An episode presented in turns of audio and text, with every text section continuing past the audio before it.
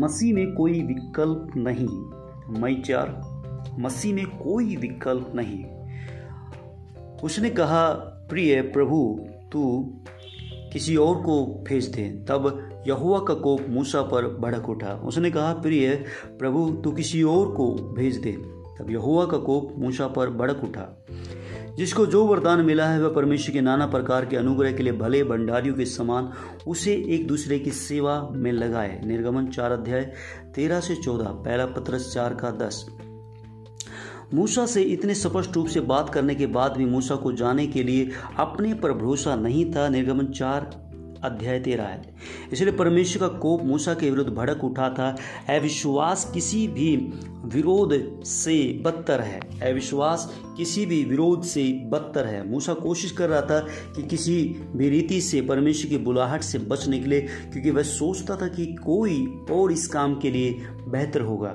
अविश्वास चोट पहुंचाता है। अविश्वास चोट पहुंचाता है। परमेश्वर अब तक बड़े ही धैर्य से अपने दास के प्रश्नों का उत्तर परमेश्वर अब तक बड़े ही देरी से अपने दास के प्रश्नों का उत्तर दे रहे थे, लेकिन अब उनका क्रोध भड़क उठा था, क्योंकि मूसा काम से बच निकलने की कोशिश कर रहा था। विश्वास बहुत ही क्रूर होता है और वह सर्वशक्तिमान के हाथों को बाँध भी सकता है।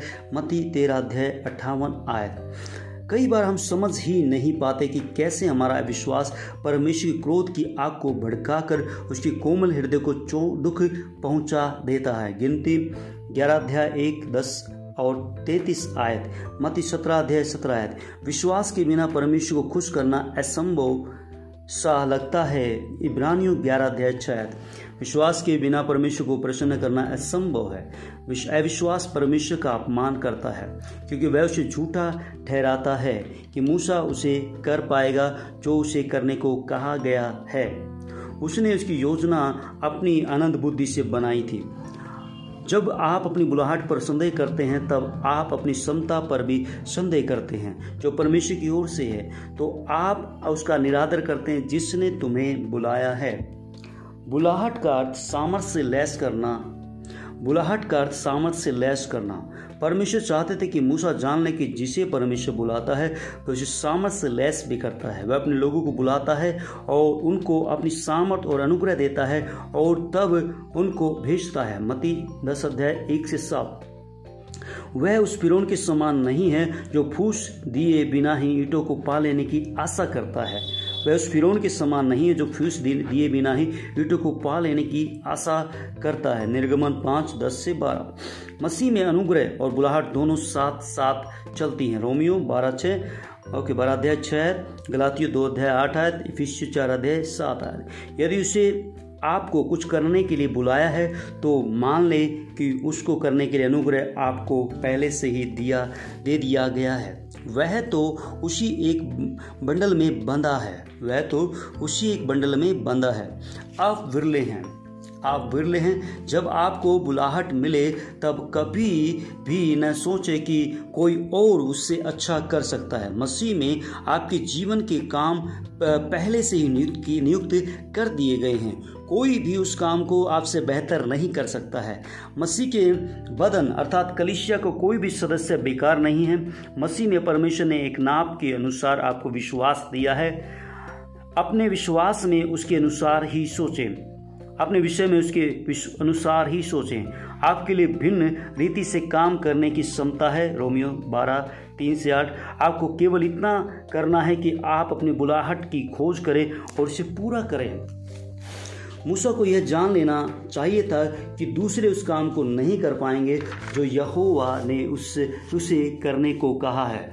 दूसरे उसे नहीं कर पाएँगे। इसका सीधा सीधा कारण यह यह नहीं था कि यहुआ ने उसको, उनको नहीं बुलाया था। और इसलिए उनमें उसे करने की सामर्थ्य भी नहीं थी। अस्वस्थ तुलना अस्वस्थ तुलना। मसीह के देह में आजकल एक अस्वस्थ आदत पाई जाती है। अनेक लोग स्वयं को दूसरे से ऊँचा समझने लगते हैं और दूसरों को पहचानने से इनकार करते हैं। फिर कुछ लोग स्वयं को अन्य लोगों से अयोग्य समझते हैं और अपने आप को दूसरों के दूसरों के लिए करने को छोड़ देते हैं और अपने काम को दूसरों के लिए करने के लिए छोड़ देते हैं।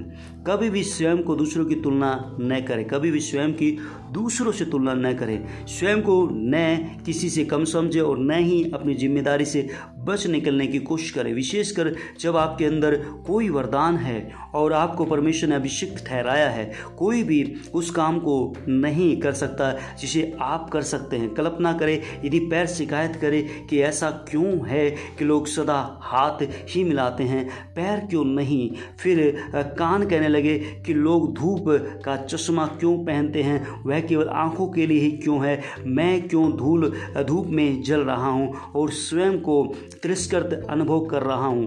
पहला क्रंथियो बारह अध्याय चौदह से छब्बीस, यह कैसा मज़ाक है? ये कैसा मज़ाक है? दल बनाकर कार्य करें।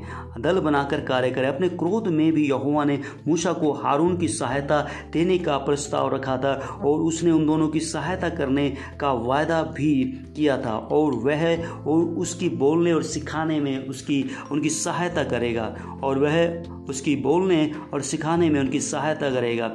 उसने मूसा को हारून को स्व हारून को ऊपर परमेश्वर के सम्मान ठहराया था। उसने मूसा को हारून के ऊपर परमेश्वर के समान ठहराया और हारून को इसका मुखपत्र बना दिया था। निर्गमन चार अध्याय तेरह से सत्रह।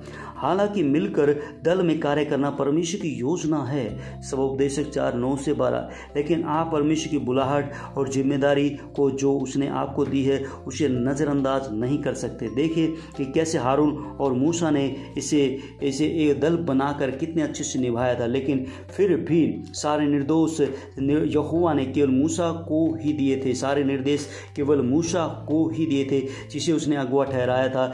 यही परमेश्वर का तरीका है। मेरे प्रियो, परमेश्वर चाहता है कि आप अपने हर हुनर का, चाहे वह कुछ भी हो, इस्तेमाल करें। कभी भी कभी भी ऐसा ना कहें कि आपके पास तो कोई हुनर ही नहीं है। परमेश्वर ने आपका अनुग्रह अपने अपने हर एक बच्चे में भिन्न रूप से किया है। यदि आप बोल सकते तो परमेश्वर के वचन को बोलें। यदि आप सेवा के लिए बुलाए गए तो परमेश्वर की सबूरी सामर्थ के साथ करें। विश्व तीन का दस और पहला पत्र चार अध्याय दस से ग्यारह। यदि आप वह नहीं कर सकते कर करते हैं जो परमेश्वर आपसे करने को कह रहा है तो आप परमेश्वर के कोप को भड़काते हैं और अपने पर शत्रु के आक्रमण को निमंत्रण देते हैं। शैतान को अनुमति न दें कि वह आपको धोखा देने पाए। योना ने भारी दंड उठाया था क्योंकि वह परमेश्वर की बुलाहट से भाग गया था। यदि आप पर आज अनेक दुखों के कारणों को समझने में आपकी सहायता करेगा यही आप पर आ, आज यही आप पर आज अनेक दुखों के कारण को समझ समझने में आपकी सहायता करेगा। अपनी पहली बुलाहट के पास लौट आए और आप देखेंगे कि सारे तूफ़ान थम गए। आज ही ऐसा करें। ऊँची आवाज़ में परमेश्वर के वचन को अंगीकार करें। धन्यवाद प्रभु, आपने हर सदस्य को नियुक्त किया है।